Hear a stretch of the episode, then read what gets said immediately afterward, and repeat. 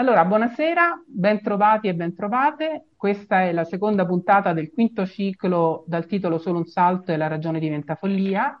Oggi riprendiamo un tema che abbiamo già affrontato nella puntata precedente, è eh, il tema della dipendenza. Eh, parleremo in particolare della riabilitazione attraverso il benessere del corpo e della mente. Abbiamo con noi il dottor Cibin, buongiorno, buonasera dottor Cibin, eh, il dottor C... Buonasera.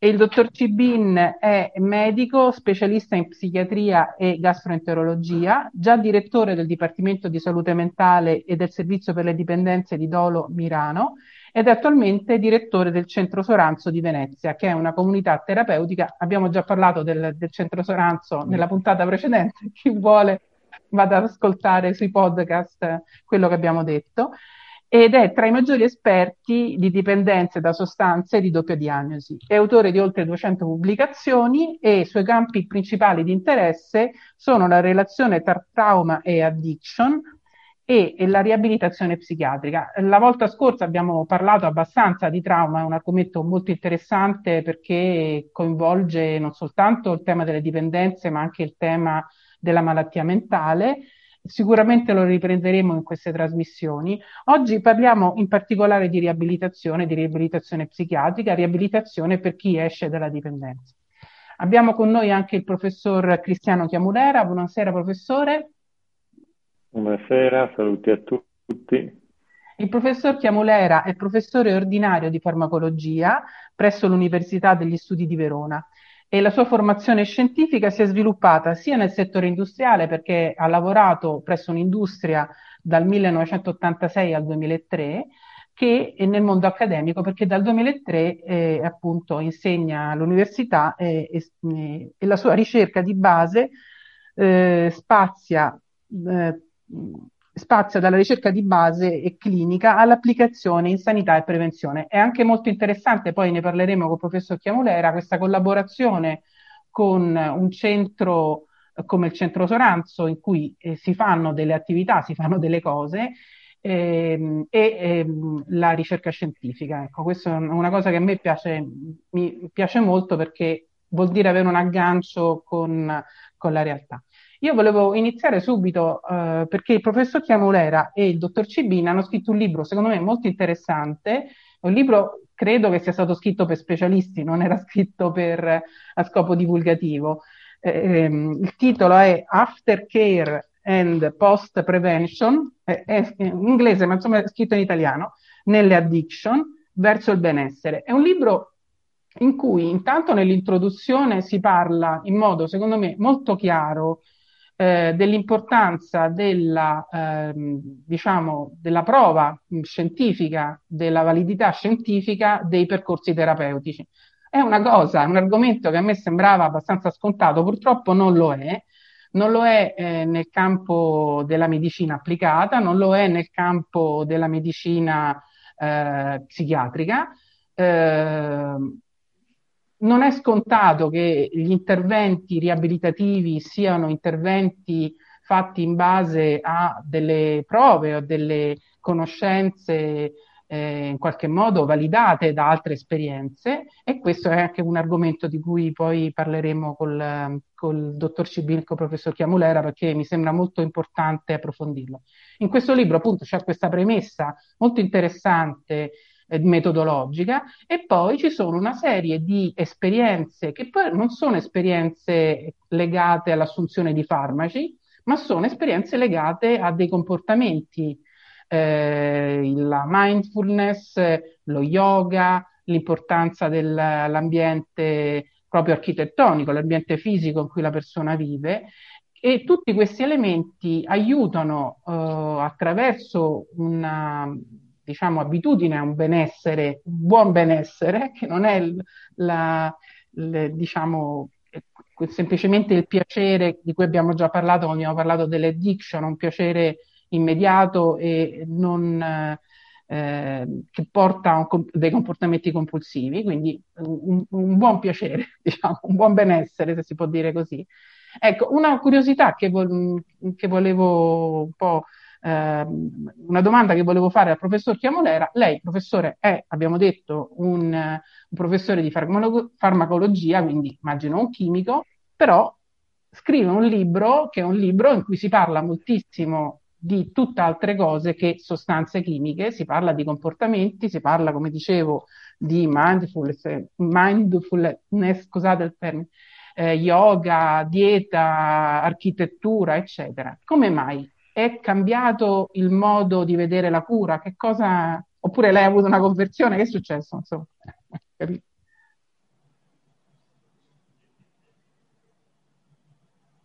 Non si sente? Dire se fosse una conversione che è un nuovo punto di partenza. Mi sentite? Ecco, sì, sì, adesso sì. Più che un eh, punto di partenza, perché allora si lascerebbe supporre diciamo, una conversione, in realtà è un punto di arrivo di un percorso che nasce dalla, uh, praticamente dagli anni della mia formazione universitaria, una laurea in chimica e tecnologie farmaceutiche, che è un corso di laurea dove c'è sia l'aspetto chimico, quindi il produrre lo strumento farmaco, lo strumento terapeutico, sia l'aspetto biologico e medico, infatti molti insegnamenti erano in, in comune con medicina. E quindi già da lì il mio orientamento più, più sull'aspetto biologico. La farmacologia è una materia biologica, perché la farmacologia si riguarda i farmaci, ma eh, più che riguardare l'oggetto, lo strumento farmaco, riguarda la funzione farmacologica. Quindi nel momento in cui, eh, con mia grande fortuna, perché erano la, la funzione farmacologica, la funzione farmacologica è una funzione esercitata dalla, dal, dallo strumento farmaco che sfrutta quelli che sono meccanismi presenti nella biologia dell'organismo e del paziente.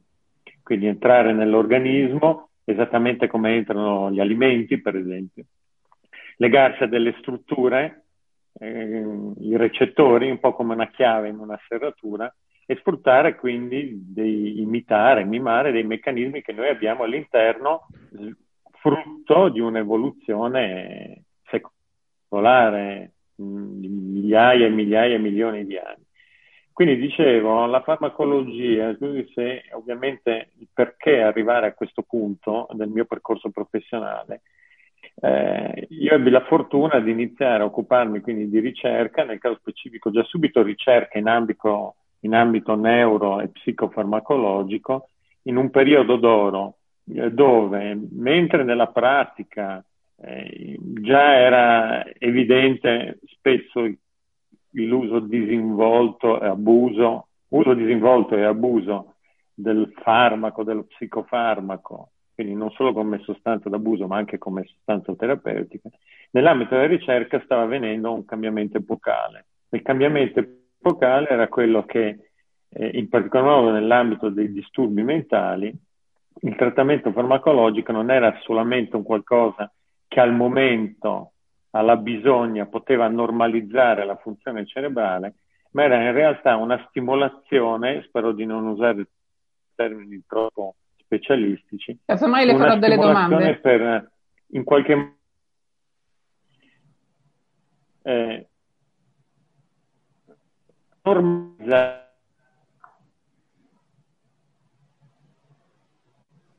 Di fatto, la eh, mia esperienza farmacologica è stata principalmente un'esperienza di ricerca nell'uso del farmaco come uno strumento per capire i meccanismi alla base del funzionamento del cervello della sua interazione col corpo e di quando questi meccanismi, questi processi non funzionano più. Però sottolineo la parola non funzionano più, perché se si dice non funzionano più ovviamente si pensa al danno, alla rottura, alla patologia, ma come poi negli anni anche interagendo e collaborando con psicologi, con psichiatri e con altri operatori eh, che fanno ricerca, che lavorano nell'ambito dei disturbi mentali e delle dipendenze, eh, dire, chiamare patologia il disturbo mentale, il disordine mentale, sì, lo si fa perché è scritto nei manuali, perché è un termine convenzionale, ma in realtà quello che emerge è un modo diverso di funzionare. Il cervello funziona in modo diverso e quindi di conseguenza non solo quelli che sono i comportamenti che vanno a definire i quadri diagnostici che eh, ovviamente come ci insegna la psichiatria come il professor Cibini, ma anche quello che è un modo diverso di percepire l'ambiente in cui il soggetto, il malato mentale o colui che fa uso di sostanze e che quindi nel tempo, a causa anche dell'assunzione della sostanza, un, cambia il suo cervello, il modo di funzionare del suo cervello, ha nei confronti di quelli che sono gli stimoli afferenti. E poi finisco questa lunga introduzione. Quindi una biologia che in questi anni ha avuto un modo completamente diverso di considerare il cervello e la relazione con l'ambiente, dove Ma... il cervello non è più la fonte primigenia del nostro essere, come forse molti neuroscienziati o biologi riduzionisti pensavano di proporre in passato, ma è un organo di relazione, è un organo estremamente plastico che riceve informazioni nel corso di, dallo sviluppo, nel corso di tutta una vita, dall'ambiente, dalle relazioni, dalle esperienze, dal corpo e le ributta fuori, scusi il termine così brutale, e le ributta fuori con comportamenti, con pensieri, con linguaggio, che non sempre sono, tra virgolette, nella cosiddetta norma, anche se poi sulla parola normale vorrei ritornare anche eh, citando Mauro Cibin che questo termine gli piace molto. E quindi di fatto io sono arrivato a un, alla, a, è un punto di arrivo di un percorso dove, e qui parlo a nome di tutta la categoria dei farmacologi, diciamo dalla mia generazione in giù come, come età cronologica, dove nessuno di noi dice che il farmaco, dice più che il farmaco è una pillola magica, che il farmaco può risolvere il problema, ma il farmaco è pragmaticamente uno strumento molto utile, efficace, che però deve essere integrato anche in qualcos'altro. Mi fermo qui per il momento. Va bene, è molto interessante. Non... È la prima volta che sento un discorso di questo genere, quindi ho un po' di difficoltà a metabolizzare queste informazioni, nel senso che quella che invece è la nostra esperienza come familiari, anche come malati rispetto al farmaco, è proprio per molti, e, e non è una battuta, che il, lo psichiatra dà il farmaco e che molto spesso poi diciamo, la, eh, la terapia finisce lì. Insomma, eh. purtroppo noi non abbiamo questa, questa idea così eh, completa della, della cura. Cioè questo farmaco, se non lo prendi con una certa regolarità, eh, ti dicono che ti faranno il depot, che vuol dire una punturona, per dirla, per dirla in modo molto brutale, cioè quindi se non ti prendi la pasticca tutti i giorni, ti fanno il punturone una volta al mese, eh, però insomma questa attenzione, questa finezza, anche questo discorso sul corpo, sulla, eh, sul corpo in tutto il suo insieme, su, sul, comport- sul fatto che il cervello in realtà sta funzionando in un certo modo. Ecco, questo non.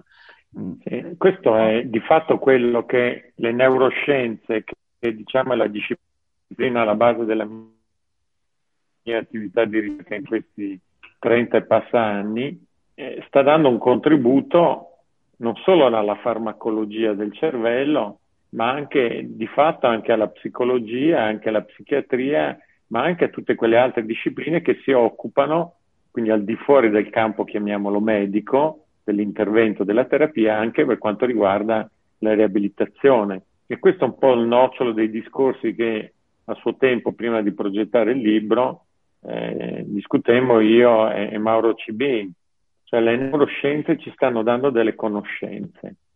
Eh, sono immediatamente applicabili? Eh, purtroppo no, sono difficili da comunicare, sono così lontane, sono così riduzioniste, sono lontane dall'evidenza, dal fenomeno, da ciò che le persone vedono quotidianamente per strada.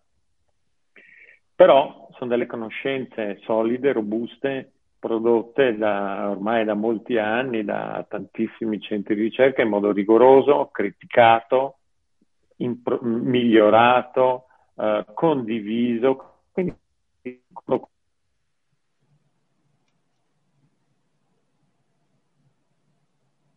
rinnovabile anche nel tempo. No, le neuroscienze ci aiuta a capire il perché certi interventi di riabilitazione, che guarda caso, e qui però non voglio togliere la parola anche a Mauro Cibi, che guarda caso si stanno dimostrando efficaci. Allora, che cosa c'è sotto? Questo è stato il quesito che ci siamo posti. Che cosa c'è sotto?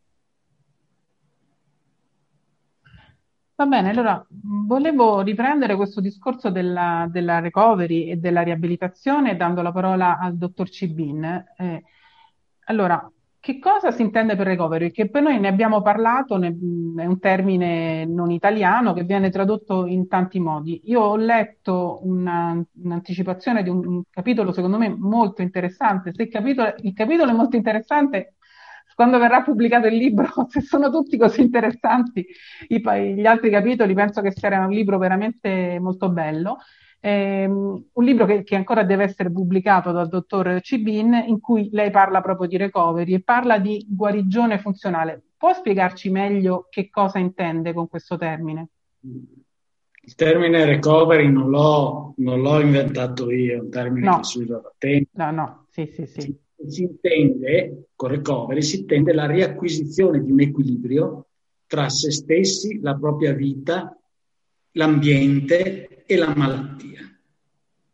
Una volta si diceva guarigione, ma guarigione implica, nella, nella cultura medica, implica il, la guarigione completa, la, quella che si chiamava in latino la restituzio ad integrum.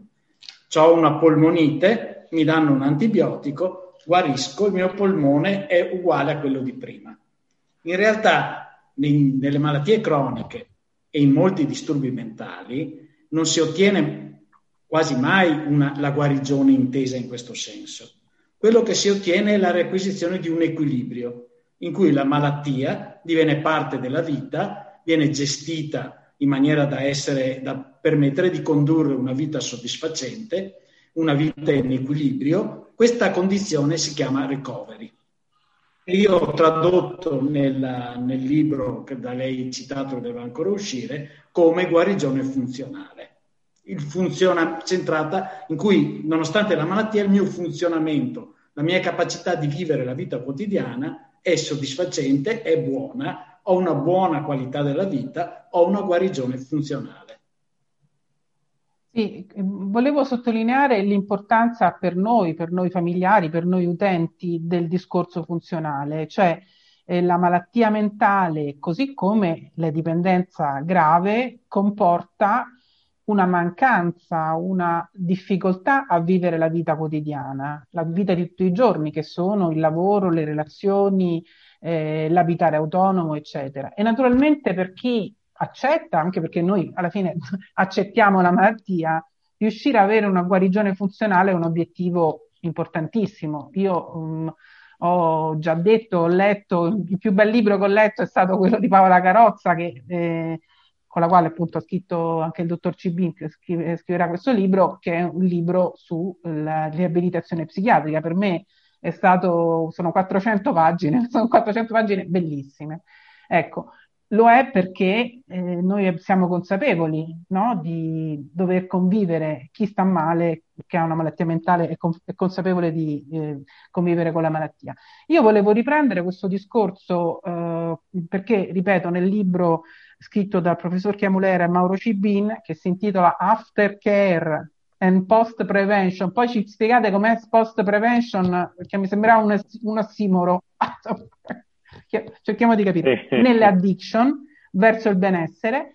E volevo, siccome c'è una parte molto bella proprio sulla metodologia scientifica, che cosa, quanto, fino a che punto eh, c'è, c'è, una graduatoria di, eh, diciamo, di tipo di eh, interventi. C'è un intervento che viene fatto mh, in base a diciamo, un po' un occhio, un occhio dell'esperto e poi man mano c'è l'intervento che più, è sempre più validato dall'esperienza scientifica. Ecco, io quello che mi chiedo, e chiedo a voi, insomma, visto che siete nell'ambiente, ma come mai la medicina basata su evidenza eh, e gli interventi di cura, la cui efficacia è stata testata scientificamente, eh, fanno così fatica poi entrare eh, nella, nella, pratica quotidiana. Cioè, perché a me, se uno mi dice eh, io l'ho testato scientificamente, dico, beh, spero bene, insomma, non è che si fanno le cose così, insomma, non è che eh, lo facciamo, anche perché le persone che lavorano nella riabilitazione sono persone che vengono pagate, che non è che lo fanno per eh, così, per gioco, no? Ecco, volevo capire un po' qual è la vostra sì. idea. Credo che la risposta... Se posso, sì, eh, se posso, ecco... Mm, sì, forse dottor professor Chiamolera deve togliere la, il video perché sennò si sente... Lei ha una, una banda bassa, ha la banda bassa. Ecco. Mi sentite? Ecco, così la sentiamo meglio, grazie. Ecco, allora, se mi permettete di fare un po' di alcune precisazioni un po' pedanti, ma concedetemi questo vizio, insomma, il mio lavoro.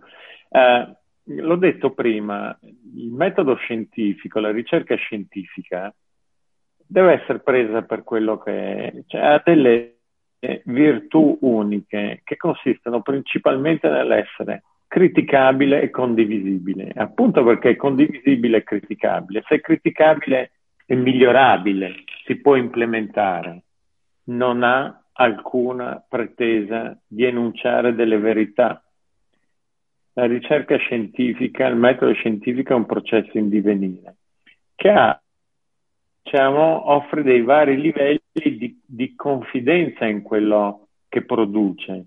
Eh, se ci si limita a osservare dei casi in una clinica, si dice che questa è una cosa interessante, importante, però il livello di, di forza dell'evidenza è basso. Se invece si fa uno studio, una ricerca con migliaia e migliaia di di soggetti, allora la ricerca ha più, ha più evidenza. Però eh, la medicina basata sulle evidenze sono delle indicazioni con maggiore o minore forza di quello che poi raccomandano, ma raccomandano, non danno delle verità. E quindi poi quello che va poi applicato, va poi visto, è nella pratica, perché la pratica ha una complessità che non solo nasce dalla complessità delle diverse tipologie di pazienti, di genere, di razza, di età e di condizione clinica, ma nasce anche dalla complessità molto più alta delle esperienze della vita e dell'ambiente fisico, sociale, familiare a cui queste persone sono state esposte nel corso della loro vita. Allora qui il metodo basato sulle evidenze non è più sufficiente. Questo non vuol dire che non serve, è un utilissimo punto di partenza. Ma quello che deve seguire dopo è una esperienza, una ricerca, tra virgolette, nella pratica. Allora, da questo punto di vista sono partite, da questi fatti sono partite le considerazioni che hanno portato ancora anni fa eh, il sottoscritto, il dottor Cibin, a parlare di come potevamo da una parte, dalla mia parte, eh, estendere e traslare nella pratica le conoscenze della ricerca di base e dalla parte invece della pratica, dell'esperienza in comunità, dell'esperienza in clinica, cercare di dimostrare il perché certi interventi, anche riabilitativi, funzionassero. Cosa ci poteva essere alla base del funzionamento, dell'efficacia di questi interventi riabilitativi che permettesse di capirne l'intimo meccanismo. Mi avete sentito? Sì, sì, sì. Eh, dottor Civin voleva aggiungere e qualcosa? Quindi questa che, sì, e, e finisco, gli do, gli do l'aggancio, al punto tale che il dottor Civin ha detto, ah, ma questa cosa, adesso dico una parola inglese, è il famoso reverse engineering, di nuovo con l'inglese, ma lo lascio spiegare a lui che cos'è questo reverse engineering. Lo spiego io. Il reverse engineering vuol dire ricostruire, osservare qualcosa che accade nella vita, nella clinica, nel setting terapeutico e ricostruire all'indietro qual è il meccanismo alla base di quel fenomeno. Cioè, praticamente io faccio delle cose nel mio setting terapeutico, queste cose funzionano, cerco di capire cosa ci sta alla base in modo da poter trovare degli altri interventi che abbiano lo stesso tipo di funzione. Questo, il reverse engineering è il, il, il contrario della pro, progettazione, per esempio, di nuovi farmaci come viene comunemente fatta, in cui io parto invece da una molecola, ne cerco le funzioni, l'esperimento e poi le applico. Qui parto dalla prassi e cerco la base scientifica, la, i meccanismi del funzionamento di quelle cose che già sto facendo.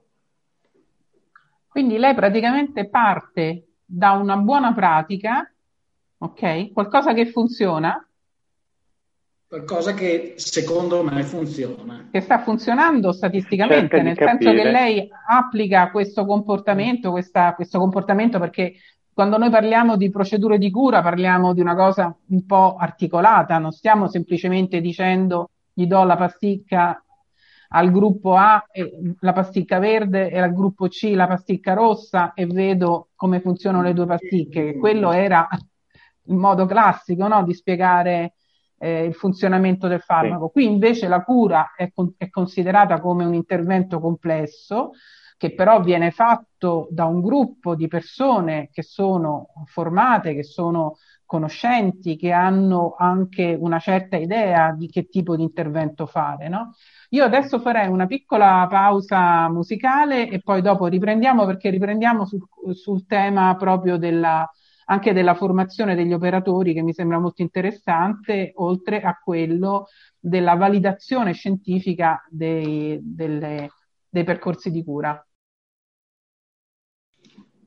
Allora, riprendiamo la trasmissione. Questa è la seconda puntata del quinto ciclo di Solo un salto e la ragione diventa follia. Oggi parliamo sempre di dipendenza. Il titolo della puntata è curare la dipendenza, la riabilitazione attraverso il benessere del corpo e della mente. Abbiamo invitato il dottor Cibin che è stato con noi anche settima- due settimane fa, nella prima puntata, che è eh, attualmente direttore di una comunità che è il Centro Soranzo e che è uno psichiatra che si occupa eh, di dipendenze, e anche si è occupato anche di altro, e il professor Chiamulera che invece è un farmacologo eh, e abbiamo parlato appunto dei farmaci. Il professor Chiamolera ha detto delle cose molto interessanti sul farmaco e la farmacologia che io sinceramente eh, conoscevo poco. Io ho un, un grosso pregiudizio, diciamolo, nei confronti dei farmaci, nel senso che la mia idea è, eh, dell'industria farmacologica, tra l'altro, presso la quale il professor Chiamolera ha lavorato fino al 2003 per poi dopo passare a, alla, all'insegnamento appunto all'Università di Verona. E, ehm, abbiamo affrontato un tema secondo me molto importante che è quello eh, della cura eh, che viene eh, fatta dopo che il percorso di cura che viene messo in atto, dopo che questo percorso è stato scientificamente validato, cioè eh, l'intervento eh, per essere utile, per essere utile, gli interventi per essere buoni, per essere, eh, devono essere validati scientificamente, abbiamo cercato anche di capire come avviene questa validazione scientifica. Ecco, io volevo riprendere questo discorso col dottor Cibin, eh, appunto lei parlava di reverse, scusi perché adesso non mi ricordo il termine. Engineering. Reverse engineering. Riprendiamo questo discorso. Lei prima diceva lei signora prima diceva eh, che la sua esperienza è di eh, psichiatri che curano esclusivamente con i farmaci. Allora, diciamo subito che questa cosa è sbagliata, ma è sbagliata non perché lo dice un familiare, un paziente, uno psicologo eh, che fa altre cose ovviamente che dare farmaci, un, eh, lo dicono gli stessi medici nel momento in cui compilano le famose linee guida. Tutte le principali malattie psichiche, dalla psicosi alla depressione, al disturbo bipolare, alle dipendenze, prevedono che la loro cura sia basata su tre elementi. Farmacoterapia, psicoterapia e riabilitazione. Ok? Quindi sono gli stessi medici che dicono agli altri medici: guarda che queste malattie non si curano solo con i farmaci, si curano con queste tre cose. Ok? Tu quello che puoi fare è comporre in maniera diversa questi tre elementi, dargli una scansione temporale, a un paziente enfatizzare un aspetto piuttosto che un altro, ma questi sono i tre elementi della cura. Non si scappa da questa cosa. Come, come mai questa cosa non è spesso realizzata? Perché, perché c'è una componente di pigrizia anche nei medici, perché noi medici siamo stati formati a pensarci farmacologi, a pensarci in un certo modo, perché l'attuale organizzazione della psichiatria chiede interventi rapidi che vengano effettuati nelle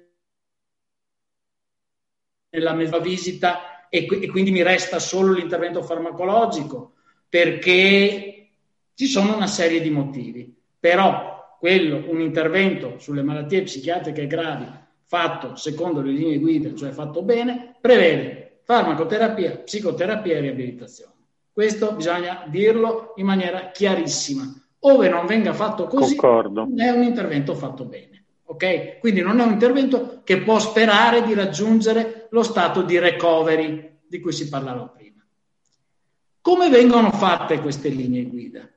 Le linee guida vengono fatte, come diceva prima fuori onda il professor Chiamulera, tre, coinvolgendo tre elementi. Chi fa la ricerca, che ci dice, guarda che secondo la mia ricerca fatta in un campione però limitato di 200, 300, 1000 persone selezionate, eccetera, mi dice che questa cosa funziona. Poi c'è il medico pratico, lo psichiatra pratico, che dice, nella mia esperienza ho provato queste cose, le ho fatte, funzionano, funzionano di più in questo caso, funzionano di meno in quest'altro, c'è questo effetto collaterale che andrebbe studiato meglio, eccetera, eccetera. E poi è richiesta per fare le linee guida fatte bene anche l'opinione del paziente e delle famiglie dei pazienti, cioè delle associazioni dei pazienti. Quindi le linee guida sono fatte in questo modo. L'attuale cura basata sull'evidenza è basata sulle linee guida che sono fatte in questo modo e che dicono quello che io dicevo prima. Quindi non è solo una questione di ricercatori nel loro consesso, nei loro eh, nel loro numero limitato di pazienti super selezionati che pubblicano sulle riviste internazionali. Le linee guida sono fatte tramite il contributo di chi la fa nella pratica e anche tramite il contributo di chi dopo dovrà subirle. Okay? Questa è la medicina basata sull'evidenza. Ora, oggi invece c'è una opinione della medicina basata sulle, sull'evidenza in noi psichiatri, che la medicina basata sull'evidenza sia leggo l'ultimo articolo sulla rivista super figa internazionale e lo applico. Non è così, quella è una ricerca, è un'altra cosa. Nella pratica non, non funziona così. Per arrivare a quella ricerca nella pratica deve passare attraverso le tappe che ho appena descritto. Ok? Quindi questo, riass- questo riassumendo... Dicendo, aspetta, aspetta. Sono molto questo d'accordo. Vale per i farmaci, vale per le psicoterapie, vale per la riabilitazione. Cioè tutto ciò che io fornisco al paziente deve aver passato questo vaglio di, che ho chiamato linee guida medicina basata sull'evidenza, ma in questa maniera complessa, non tramite la super semplificazione, faccio la ricerca, applico le cose. Posso aggiungere un commento? Certo. E, e vi posso garantire, ma non solo, non sto parlando di adesso, io sono fuori dal mondo dell'industria ormai da quasi vent'anni, ma anche a suo tempo questa era anche la posizione nell'industria. Che poi questo messaggio si perda, questo è un altro discorso, ma e, ripeto, io ho avuto la fortuna di fare ricerca nell'industria dove nel momento in cui eh, abbiamo sviluppato un farmaco per curare le dipendenze, il messaggio che si dava fuori per lanciare questo farmaco che il farmaco deve essere integrato alla terapia eh, psicologica e comportamentale, perché già lo sapevamo, faceva già parte della nostra cultura farmacologica, dei nostri studi, che un farmaco per le dipendenze da solo non è una pillola magica, da solo non può curare la malattia.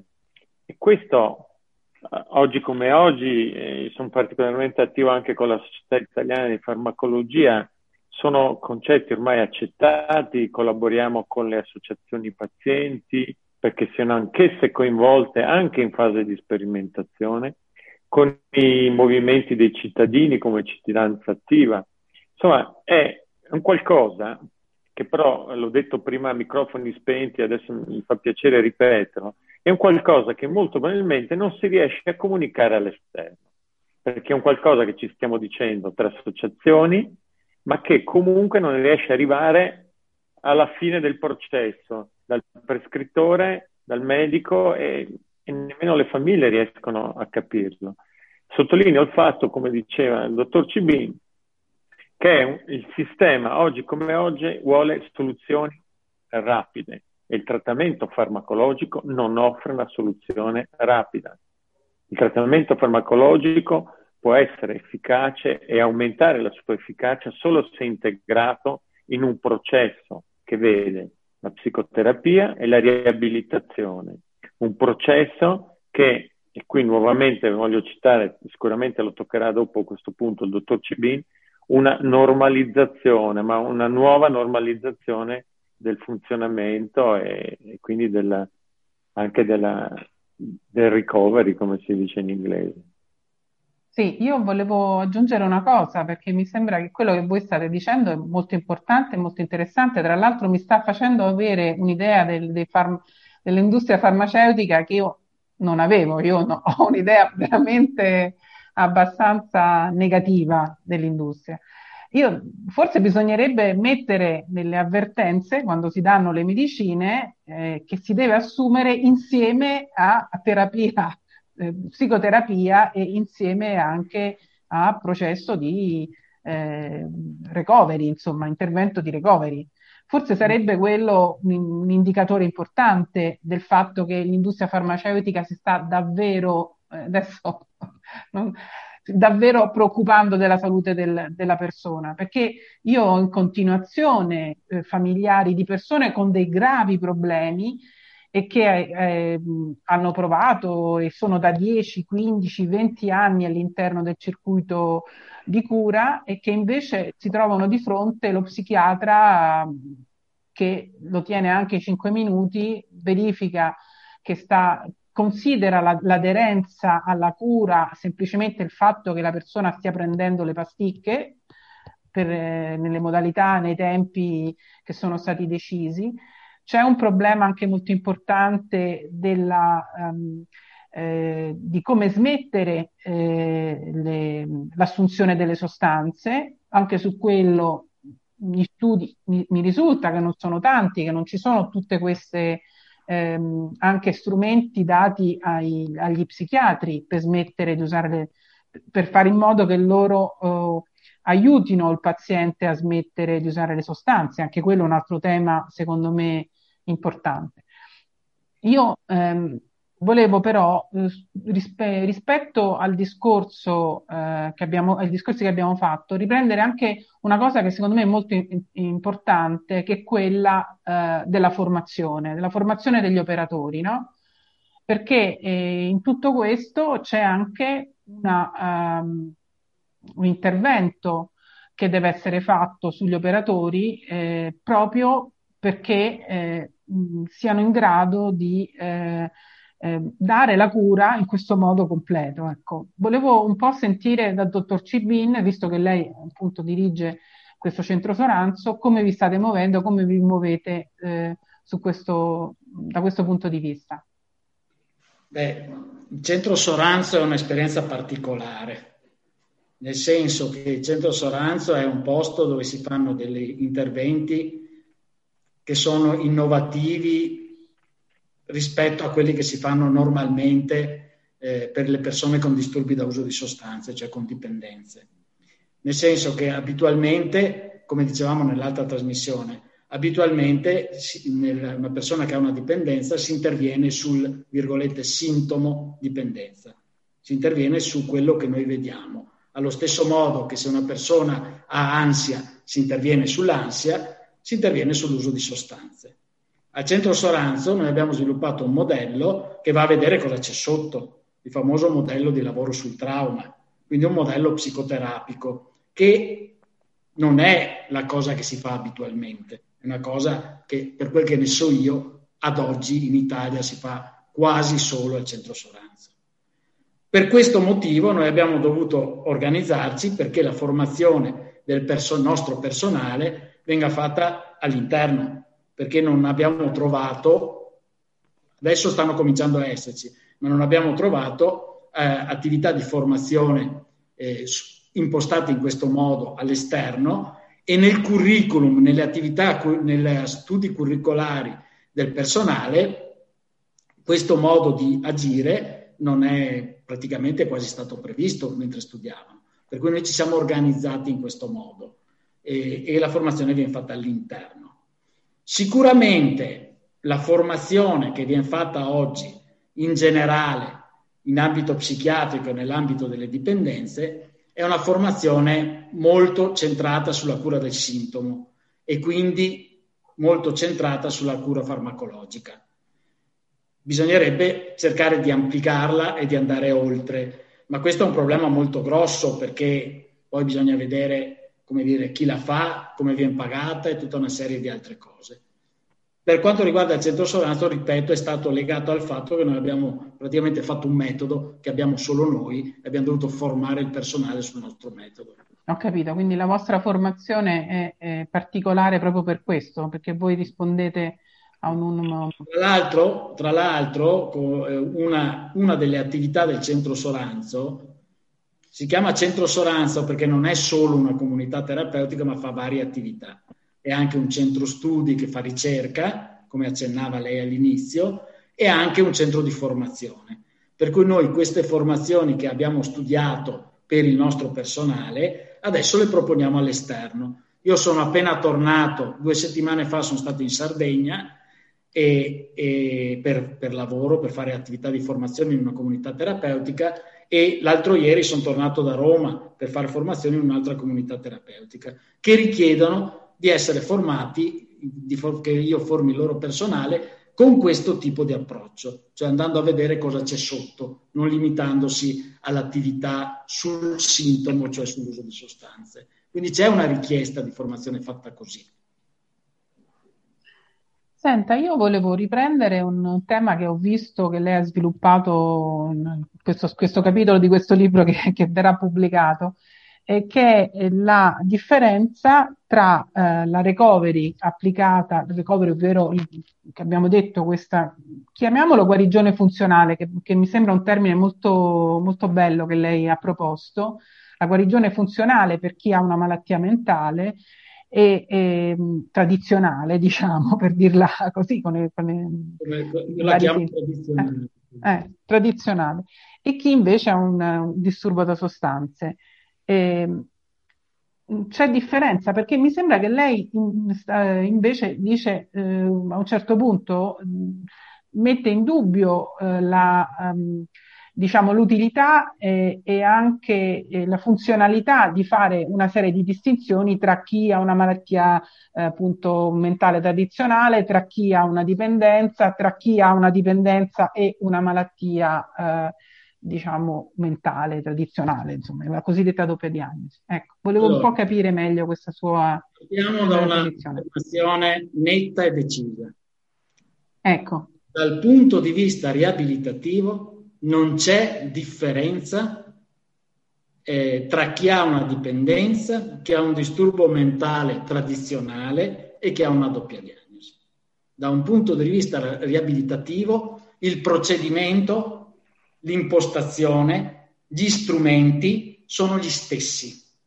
Il personale, i percorsi sono gli stessi. Ok? Ci sono delle differenze nel senso che vengono in, enfatizzati alcuni aspetti rispetto che altri. Per esempio, e questo è il tema del nostro libro, nel campo delle dipendenze l'aspetto della riacquisizione del piacere, della capacità di fruire del piacere, è particolarmente importante. È importantissimo, come lei mi diceva fuori onda, anche per le, tutti i disturbi mentali, ma per le dipendenze è particolarmente importante perché uno degli effetti delle sostanze sul cervello è di far perdere al, alle parti del cervello, semplificando, che sentono il piacere, la capacità di sentire i piaceri normali. Queste parti del cervello sono talmente stordite dal super piacere che gli danno le sostanze che quando smettono l'uso di sostanze non sentono più niente. Il mondo diventa grigio, non si sente più il piacere delle cose normali. E quindi per le persone che escono da un disturbo dell'uso di sostanze è molto importante accompagnarle in un percorso riabilitativo rispetto al piacere e rispetto al benessere. Okay? È più importante, secondo me, che rispetto a altri disturbi mentali, ma anche negli altri disturbi mentali è molto importante. Basta che pensiamo alla depressione. Certo, assolutamente, anche perché l'abbiamo già detto l'altra volta, chi ha un disturbo mentale grave in realtà vive pochissimo la propria vita, la, la, è così preso dalla malattia che anche il piacere, anche il piacere della vita quotidiana è molto compromesso perché non, ce n'ha poco, insomma, è preso dalla malattia, da, dalle sue ossessioni, da, da, dalla depressione, dai, dai vari comportamenti che anche lì sono fuori dalla sua volontà. Ecco. Certo. No? Però rispetto al piacere, nei disturbi da uso di sostanze, nelle dipendenze c'è uno specifico. Le sostanze agiscono sui centri del piacere, questi centri del piacere devono essere riabilitati a sentire il piacere normale, c'è uno specifico, però è uguale. Accompagnare le persone in senso riabilitativo a riacquisire il piacere, perché se no ritornano nella malattia che si chiama dipendenza, che chiama, è un potente fattore di ricaduta nella malattia. Non sentire il piacere, non sentire niente, vivere in un mondo grigio. Ma presente i Rolling Stones che dicevano I can get no satisfaction, i Rolling Stones sa che hanno una tradizione di un certo tipo, no? Sì, I can get no satisfaction and I try, I try, I try, provo, provo, provo, ma non sento nessuna soddisfazione. Ecco, questa è l'anedonia, la, la situazione di grigio, di mancanza di colori nella vita che si trova una persona che ha sospeso, per esempio, la cocaina o l'alcol o, o, altre, o altri tipi di sostanze. Torniamo a quello che dicevamo prima, cos'è la cura e cos'è la, la guarigione. Una volta io medico ritenevo che una volta torto, tolto il sintomo, uso di sostanze, ansia, depressione, il mio compito fosse finito. Adesso che mi muovo in una prospettiva di recovery, cioè in una prospettiva riabilitativa, non è finito il mio compito. Io devo rinsegnare, devo fare in modo che quel paziente torni alla vita, torni alla sua vita normale, torni a provare i piaceri della vita, abbia una buona qualità della vita. Il mio obiettivo non è più togliere il sintomo, ma il mio obiettivo è la qualità della vita. Questo, ho, questa esperienza che io ho provato proprio nella mia vita professionale e non presto, l'ho provata una quindicina d'anni fa, cambia la prospettiva anche del medico, cambia la prospettiva del paziente, ma cambia la prospettiva anche del medico e cambia la prospettiva anche dello psicologo, cambia la prospettiva dell'infermiere, cambia la prospettiva di tutti noi che ci occupiamo di disturbo mentale. E lei 15 anni fa è stato... È togliere i sintomi, ma è restituire qualità alla vita. D'accordo. Ho capito 15 anni fa, volevo ovviamente... solo farle questa domanda, eh, nel senso che ha avuto un cambiamento il suo modo di vedere la cura a un certo punto lei ha, ha... questo sta dicendo? Sì. Ok. Senta, io... che sembra una cosa banale, no, ma no. non è affatto banale. Pensare in termini di sintomi come ci insegnano nelle scuole di specializzazione, all'università, e pensare in termini di benessere, cioè di qualità della vita, sono due cose abbastanza diverse. Per arrivare al benessere bisogna anche togliere i sintomi, ma non è finita lì c'è tutto un altro pezzo. Sì, diciamo che non mi sembra che questa sia la formazione che viene data all'università, però, no? no? Lei conferma? Conferma. Va bene, volevo, forse il professor Chiamolera voleva aggiungere qualcosa, io volevo fargli anche una, delle domande. Sì, no, volevo collegarmi a quello che diceva Cibin, sempre ridicendo le stesse cose ma da una prospettiva completamente diversa. Il fatto di questo dialogo tra uso, ricerca farmacologica, meccanismi del cervello, processi psicologici e malattia mentale, incluse le dipendenze, eh, ormai era il 93, 94, immagino che molti giovani ci ascoltino, quindi è un po' come parlare della preistoria. Ma comparve questo articolo che dice il disturbo di la tossicodipendenza è un disturbo di memoria. Allora, detta così, potrebbe sembrare una frase letteraria, ma fu una, per chi si occupava di ricerca, compreso il sottoscritto, di ricerca delle dipendenze, fu completamente una rivoluzione perché il disturbo dovuto di sostanze era associato alla sostanza. Memoria è un qualcosa che non si associa a un qualcosa di fisico, a un oggetto, anzi è, un processo normale, fisiologico. E questo fu un evento che poi ovviamente si è consolidato sempre di più come concezione delle dipendenze, ma non solo, anche del trauma, un evento che dal punto di vista concettuale ha completamente cambiato i nostri approcci, quindi c'è la causa, c'è il sintomo, c'è l'esposizione alla sostanza, però fondamentalmente quello che appare coinvolto è una proprietà naturale del nostro cervello. La proprietà naturale che ha il nostro cervello è quella di adattarsi, ricevere nuove informazioni e adattarsi e cambiare il suo modo di funzionare a queste informazioni. Se le informazioni sono buone, sono affetti, sono esperienze, viaggi, relazioni. Se queste esperienze sono negative, la sostanza, il trauma, le condizioni negative della vita, del lavoro, diventa un apprendimento che noi chiamiamo maladattativo, una cattiva memoria. E quindi non abbiamo a che fare con un sintomo, abbiamo semplicemente a che fare con una vita è un soggetto, una persona, dove questi circuiti cerebrali sono modificati in una direzione sbagliata. Allora mi ricollego a quello che diceva CB. Come tornare a normalità? Eh, oggi come oggi andare dentro nel cervello non ci si può andare. Il farmaco va nel cervello, ti aiuta a normalizzare quello che può essere la gestione come diceva anche Cibin, del quadro complesso del malato mentale o del tossicodipendente, ma poi bisogna lavorare per far ritornare il cervello in un modo di funzionamento normale e si agisce dall'esterno. Allora, e qui nuovamente ritorno sul libro.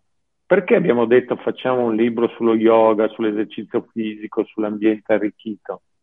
Perché la ricerca ci sta dicendo che questi stimoli dall'esterno agiscono sugli stessi meccanismi plastici di adattamento su cui funziona, ha funzionato in senso negativo la droga, la sostanza, oppure sugli stessi circuiti che in un modo o nell'altro nella malattia mentale sono irrigiditi, cristallizzati. E quindi di fatto agire dall'esterno, dall'ambiente, con delle prassi, con delle attività, anche modificando, quando parlavamo di ambiente arricchito, quelli che sono gli stimoli sensoriali e percettivi dello spazio in cui si vive, dello spazio costruito, per tornare a far funzionare questi circuiti in un modo normale, una nuova normalità. E, ed è fondamentale ritrovare la capacità di provare il piacere, che nel caso delle dipendenze è completamente bruciata, ed è paradossale, da delle sostanze che vengono prese appunto inizialmente per provare piacere.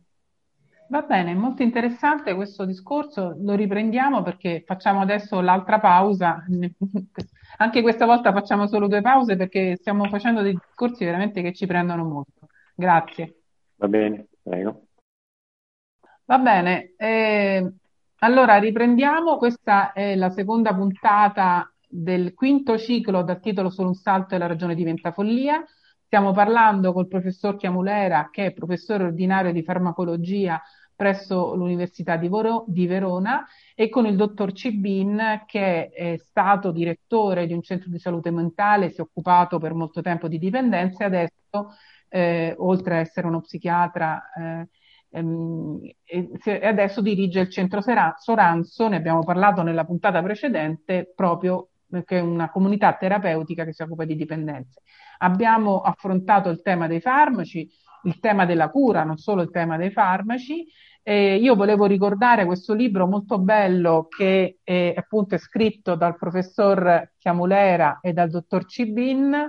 Eh, il libro si intitola eh, Aftercare e Post Prevention nelle addiction verso il benessere. È un libro eh, dopo la lettura di questo libro io mi sono convinta all'interno della mia associazione di cercare di fare dei corsi di yoga, di mindfulness, di muovere anche questo, eh, questo campo, eh, di, di, di, diciamo avvicinarmi a questo, queste pratiche di benessere, perché questo, in questo libro ci sono citati proprio dei, degli studi che provano quanto siano efficaci queste questi comportamenti, queste abitudini nel rinforzare le guarigioni, ovvero le, rinforzare i comportamenti eh, di non consumo di sostanze, ma non solo nel rinforzare i non comportamenti di consumo di sostanze, ma anche nell'aiutare le persone che hanno problemi di eh, salute mentale, che hanno, vivono una, una vita eh, con difficoltà perché hanno una, una, una patologia. Ecco, eh, volevo eh, riprendere, eh, il professor Chiamulera voleva aggiungere delle cose, ma io volevo anche fargli una domanda, semmai aggiunge queste, queste sue considerazioni, risponde anche a questa domanda. Ecco, sempre nel libro, eh, professor Chiamulera, lei sottolinea eh, l'importanza, il ruolo dell'ambiente in cui si, svol- si svolge ehm, eh, la cura eh, alla fine proprio de- al fine di avere riabilitazione. Lei parla, ehm, mi sembra che ci sia addirittura una disciplina che studia eh, l'architettura, l'ambiente fisico in cui uno vive e come l'ambiente architettonico in cui uno vive possa eh, contribuire al benessere della persona e quindi al percorso di guarigione. Questa è una domanda che le volevo fare e poi volevo anche farle un'altra domanda che riguarda invece eh, i, eh, gli integratori, i rimedi naturali, i prodotti omeopatici eh, che vengono spesso, molte persone li, li scelgono di, di, prenderli anche senza prescrizione medica e che cosa ne pensa lei di questo, di questo fatto? Sì. Allora, parto prima da, per rispondere a queste sue domande da quello che è stato un po' il principio di base nel, col dottor CB nel, nel scrivere questi capitoli, nel chiedere ai nostri colleghi esperti di scrivere di dare i loro contributi nei vari campi. Cioè il fatto di raccogliere quelle esperienze e quelle attività che nella pratica eh, dimostrassero prima dalle esperienze dei singoli operatori e poi via via dalle dai lavori, dalle pubblicazioni, dalle relazioni, un'efficacia nei vari campi di applicazione. E il secondo criterio è che ci fosse un, un razionale, si dice, cioè una, un'ipotesi sul meccanismo sottostante del perché certi interventi funzionavano mh, mm, eh, nel caso specifico delle dipendenze. Ovviamente facendo una cernita in quel libro certi interventi anche molto utilizzati non sono previsti, non sono inclusi, appunto perché non abbiamo trovato in letteratura un numero sufficiente di evidenze scientifiche sui meccanismi, ma anche evidenze scientifiche nella pratica, nel, nella loro applicazione anche in realtà di comunità, di una loro reale efficacia. Quindi partendo da questo presupposto abbiamo visto varie cose, dallo yoga al mindfulness.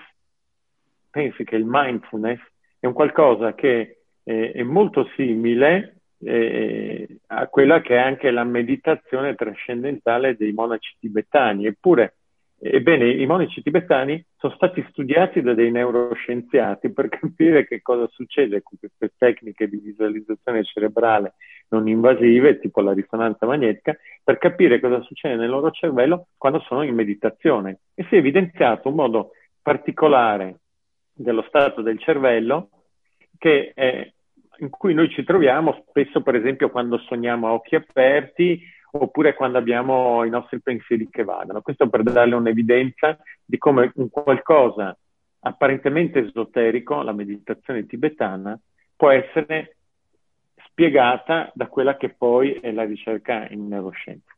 Allora, mh, data questa premessa, il discorso dell'ambiente parte molto lontano, ormai ricerche di 40 anni fa hanno dimostrato che eh, la stimolazione sensoriale, motoria, cognitiva, percettiva permette al cervello di essere più plastico, più, uh, di adattarsi meglio.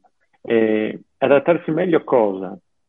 Il cervello che si adatta meglio è come una spugna, ma la spugna può rimanere asciutta, può rimanere bagnata, dipende cosa gli fai alla spugna. La spugna è un, è un modello metaforico di un, di un qualcosa di adattabile, come la plastilina, come il pongo, ma tu ci devi esercitare qualcosa, devi fargli qualcosa, devi stringerla, devi bagnarla, giusto? Questo, il cervello è così e questo è il modo con cui il cervello apprende nel corso di una vita. Allora si è dimostrato che eh, un ambiente ricco di stimolazioni sensoriali, motorie cognitive permette al cervello di diventare plastico e quindi se esposto a degli stimoli positivi, apprendere nuove cose, avere una variabilità di stimolazioni, il cervello quindi cresce e offre delle, cresce in termini di diciamo, opzioni, di possibilità funzionali, ed è quindi, viene definito di conseguenza, arricchito dall'ambiente. Allora, questo ha portato a sviluppare una disciplina, un'alleanza tra architetti e neuroscienziati a fondare questo movimento che si chiama il movimento della neuroarchitettura, dove da una parte i neuroscienziati hanno proposto quelle che sono le scoperte sul cervello agli architetti, gli architetti le sfruttano per progettare degli ambienti migliori, dove cosa vuol dire migliori? Esattamente come le ricerche di base, cioè che presentino una ricchezza di stimolazione sensoriale, percettiva, di attività cognitive, di interazioni con gli altri, eh, colori, che tipo di colori scegliere, che tipo di forme dare a una stanza piuttosto che i mobili presenti in questa stanza. E le applicazioni che ci sono state in architettura sono numerosissime. Però attenzione, non tutte queste applicazioni sono derivate dal fatto che i neuroscienziati gli hanno detto fate così e loro fanno, ma il contrario, il famoso reverse engineering che diceva Cibin prima, degli architetti con intuizione hanno visto che certi tipi di progettazioni per case di riposo, per comunità terapeutiche, per centri di salute mentale, progettati e fatti in un certo modo, avevano un certo beneficio sui pazienti, sugli utenti, rispetto a edifici progettati e costruiti in modo diverso, disegnati in modo diverso. E qui si, si stabilisce di fatto un dialogo circolare, una dialettica circolare che dicevo prima, la scienza informa la progettazione, l'intervento e la progettazione l'intervento va poi a verificare a ritroso per il perché ha funzionato la sua intuizione, la sua idea. Allora, questo discorso dell'ambiente arricchito, quindi oggi come oggi eh, si possono trovare diverse risorse online perché ovviamente c'è la progettazione e le attività per progettare case di cura, ospedali migliori, centri di salute mentale migliori, ma così come anche progettare città migliori, città la cui progettazione studiata e ovviamente basata su evidenze e non solo sulla genialità dell'architetto, facciano stare meglio eh, l'utente, il cittadino, il giovane piuttosto che il lavoratore. Quindi questo è tutto il discorso dell'ambiente arricchito e della neuroarchitettura. Vengo all'altra domanda sugli integratori. Gli integratori, lo dice il nome e lo insegniamo a noi a lezione, gli integratori sono sostanze che noi in teoria dovremmo acquisire con una dieta normale, una nutrizione equilibrata e bilanciata. Purtroppo eh, la vita che facciamo non ci permette di avere un'alimentazione equilibrata e bilanciata non abbiamo stili di vita bilanciati perché ovviamente non è solo la nutrizione ma anche l'attività fisica e anche ovviamente una gestione che non sempre e non solo dipende da noi de, degli stress e delle, e delle tensioni quotidiane e, e quindi il poter in qualche modo reintegrare quello che noi non acquisiamo in modo corretto con la dieta è fondamentale. Il problema degli integratori però è che è un termine molto vago e generale. In teoria noi dovremmo assumere solo quello che in qualche modo è stato evidenziato viene a mancare nella nostra alimentazione. Però eh, non è che abbiamo delle, non abbiamo e non possiamo fare rutinariamente delle analisi per capire se oggi piuttosto che ieri avevo poca vitamina C o poca vitamina D dentro il mio corpo, mi spiego. E quindi uh, la, l'uso dell'integratore è spesso uh, usato, fatto, applicato in un modo, chiamiamo, empirico. Ci sono dei segni, ci sono dei sintomi, uh, ce lo insegna anche la pubblicità, la stanchezza, allora se sei stanco forse devi recuperare reintegrare i tuoi elettroliti, il tuo potassio, i tuoi sali minerali. Allora purtroppo qui siamo in un campo che non è quel campo diciamo preciso delle neuroscienze e della farmacologia. Il qua estremamente molto vario e difficile. E quindi può la ricerca precisa, pignola, eh, creare delle evidenze? Mm, mai come in questo campo al momento, e questo l'ho scritto anche nel capitolo, quello che può essere d'aiuto è l'evidenza dall'uso, dalla pratica. E quindi nella pratica il fatto di poter usare certi integratori che ipoteticamente vanno a migliorare certe funzioni, e qui stiamo parlando di funzioni metaboliche, funzioni relative eh, alla regolazione del nostro metabolismo, del, di quella che è la nostra digestione, di quella che è diciamo, la nostra sensazione eh, di energia, eh, di, di fatica o di minor fatica, possono essere utili. Naturalmente l'uso di questi integratori, di questa integrazione deve poi in qualche modo essere dimostrata da dei dati che, ripeto, non possiamo andarli a recuperare dal laboratorio, su cui già sappiamo di base che cosa fanno, ma sarebbe molto utile che il loro utilizzo pratico porti delle evidenze. Per quanto riguarda eh, la, la, la, medicina cosiddetta alternativa, alter- l'uso di sostanze alternative, il nome alternativo non mi piace, abbiamo ormai un'evidenza secolare nella nostra tradizione occidentale che la medicina erboristica eh, della tradizione, delle, de, delle nostre zone, della, diciamo, dell'area occidentale,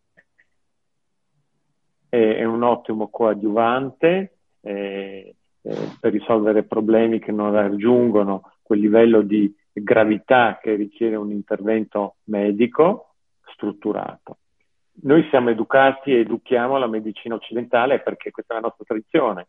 Non dimentichiamo che c'è una lunga e secolare tradizione di medicina anche eh, non, non, occidentale, non europea. Cito quelle più note, più, ehm, diciamo, un più ricco corpo di conoscenze che sono l'indiana e la cinese. Eh, ovviamente vengono applicate eh, nei rispettivi paesi in base a quelle che sono le loro evidenze accumulate dall'uso tradizionale. In Cina si fa un larghissimo uso di medicina tradizionale cinese.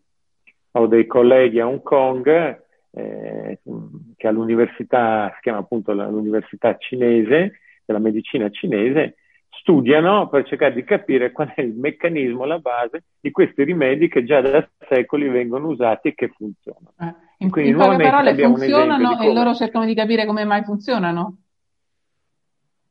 Ma è quello che di fatto parlavamo con Cibin prima, vediamo certo. che lo yoga, il mindfulness funi, funziona, allora cerchiamo di capire il perché funziona.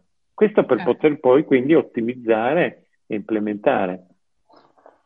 Sull'omeopatia non voglio commentare eh, perché ripeto, si avrà capito, e lo dico con estrema flessibilità, apertura mentale, non voglio far apparire come un rigido riduzionista, ma ritengo che il metodo scientifico, ripeto, un metodo pragmatico per dimostrare eh, l'efficacia di una cosa. Purtroppo con l'omeopatia il metodo scientifico eh, non ha dimostrato eh, quella che è l'efficacia che viene descritta da chi la utilizza, però preferisco, vista anche la mia ignoranza in termini di omeopatia, non, non commentare oltre. Va bene, comunque io mi sembra che lei in ogni caso, come, come, persona che si occupa di farmaci, sta facendo un discorso anche proprio più completo sulla, sulla cura e quindi non è che per forza ci sta consigliando di prendere un farmaco, questo l'abbiamo detto più volte, mi sembra, no?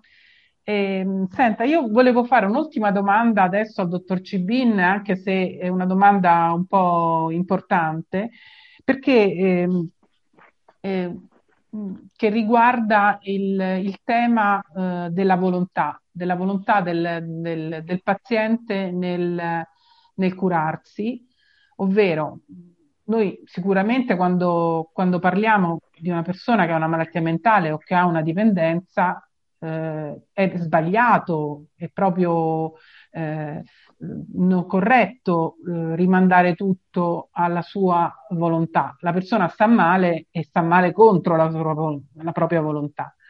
Però è vero eh, che eh, in qualche modo c'è un ruolo eh, che la decisione della persona eh, ha un ruolo importante che, la decisione della, che, che svolge la, la decisione della, della, della, persona nel partecipare e nel eh, diciamo accettare anche la cura. Io mi trovo spesso a parlare con le madri eh, di ragazzi che rifiutano di andare dallo psichiatra, che rifiutano eh, di eh, riconoscere che stanno male. Allora, che cosa possiamo dire su questo, su questo argomento, sulla eh, questo percorso di decisione? Partiamo dalla fine. Il fatto di non solo di eh, cercare aiuto, ma anche di avere un ruolo attivo rispetto alla propria malattia, aumenta l'efficacia delle cure. Questo è provato da 100.000 cose. Questa, questo atteggiamento, quello che ho chiamato atteggiamento attivo, in inglese si chiama empowerment, che è uno dei capisaldi della riabilitazione, cioè avere un atteggiamento attivo rispetto alla propria malattia, i farmaci che si prendono e questo tipo di cose. Questo, raggiungere questo atteggiamento attivo, raggiungere la consapevolezza di malattia e la consapevolezza di, volere, di doversi curare o di volersi curare, non è un prerequisito come si pensava una volta, cioè io curo uno che mi chiede di essere curato in maniera esplicita, ma è un obiettivo del percorso. Cioè, la prima parte, la prima parte dei percorsi di cura, come dire, se, so, se questi percorsi sono completi, comprendono il fatto di, acquisi, di arrivare a una motivazione del paziente, se non c'è, se non c'è da prima. Okay? Anche questo concetto, come quello che dicevo prima di recovery, sono concetti di relativa recente acquisizione. Però è questo il punto. Fa parte dei miei compiti di psichiatra, come pure dei miei compiti di psicologo, come pure dei miei compiti di counselor o di quello che vogliamo, anche portare il paziente alla consapevolezza e alla motivazione. Sono stati studiati dei percorsi, degli interventi fatti apposta per questo, che si, chiama, si chiamano colloquio motivazionale. Quindi prim- nel, nella prima parte del mio intervento io devo prevedere un, una valutazione su dov'è il paziente rispetto alla sua motivazione e di accompagnarlo verso la motivazione, verso la consapevolezza, per stabilire un percorso condiviso in cui il paziente abbia un, abbia un ruolo attivo. Questo ovviamente è l'ideale. In molti casi non ci si riesce, però io devo sempre partire da questo presupposto quando vedo un paziente. La motivazione fa parte del percorso, ok? Non certo. è che se io vado da un medico e, mi, e, e, e gli dico ho mal di gola, quel medico dà per scontato giustamente che se io gli dico mal di gola ho voglia di curarmi il mal di gola. Se io vado da un medico e gli dico sono depresso, quel medico dà per scontato che ho voglia di curarmi la depressione. Invece no, non è così. Le malattie mentali non funzionano così, come lei sa. Io posso dirgli sono depresso, ma dentro di me non avere nessuna voglia, nessuna intenzione, nessuna motivazione, non avere la forza, la, la volontà, la consapevolezza di volermi sul serio curare. Questa parte qui, da ho la depressione a mi voglio curare, deve essere presa in considerazione, valutata e il paziente deve essere accompagnato su questa, su questa via. Ok? Posso? Eh. Fa parte della cura. Questo è quello che eh, io penso della motivazione. Bene, mi sembra un, una cosa molto interessante sulla quale invito tutti a riflettere. E volevo solo aggiungere una piccola cosa che in realtà succedono dei meccanismi analoghi anche per delle malattie molto gravi come i tumori, cioè ci sono delle persone che non, non vogliono farsi curare, ci sono dei medici che debbono, oncologi, che devono trovare delle strategie per riuscire a coinvolgere la persona nella cura. Insomma, poi mm. tutto sommato, da questo punto di vista, alcune patologie eh, hanno gli stessi problemi. Noi sì, abbiamo... C'è una differenza, signora, mi scusi, c'è una differenza. Sì. La malattia organica eh, in, in gran, nella maggior parte dei casi non indebolisce le capacità decisionali. Cioè io ho una neoplasia, ma la mia testa è in grado di decidere. Una volta acquisite le informazioni, la mia testa è in grado di decidere come se, se fossi sano. Se invece ho una malattia mentale, la mia capacità decisionale sono indebolite, ci sono, ma sono indebolite dalla malattia mentale. Per cui la mia decisione nella malattia mentale in qualche modo va più accompagnata che rispetto a una malattia organica. Va benissimo, io la ringrazio. Lei ha detto delle cose su cui penso che tutte le persone che sono coinvolte in questo problema mh, possono riflettere. Ecco, io volevo ringraziarvi, ringraziare il dottor Cibin eh, di essere stato con noi anche nella puntata precedente. Vi invito, chi non l'avesse ascoltata, ad ascoltarla perché secondo me sono state sollevate delle questioni molto interessanti. Ringrazio anche il professor Chiamulera. Ehm, concludo così questa puntata, vi do appuntamento fra 14 giorni per un altro eh, incontro. Non so ancora se faremo la puntata sul budget di salute oppure se parleremo dell'esperienza di Parma ehm, sulla, ehm, sugli utenti esperti, il Fare Assieme, che è un movimento a cui la nostra associazione come AISAM partecipa abbastanza attivamente. Grazie ancora, dottor Cibin. Grazie a lei. E grazie al professor Chiamulera. Arrivederci. Grazie.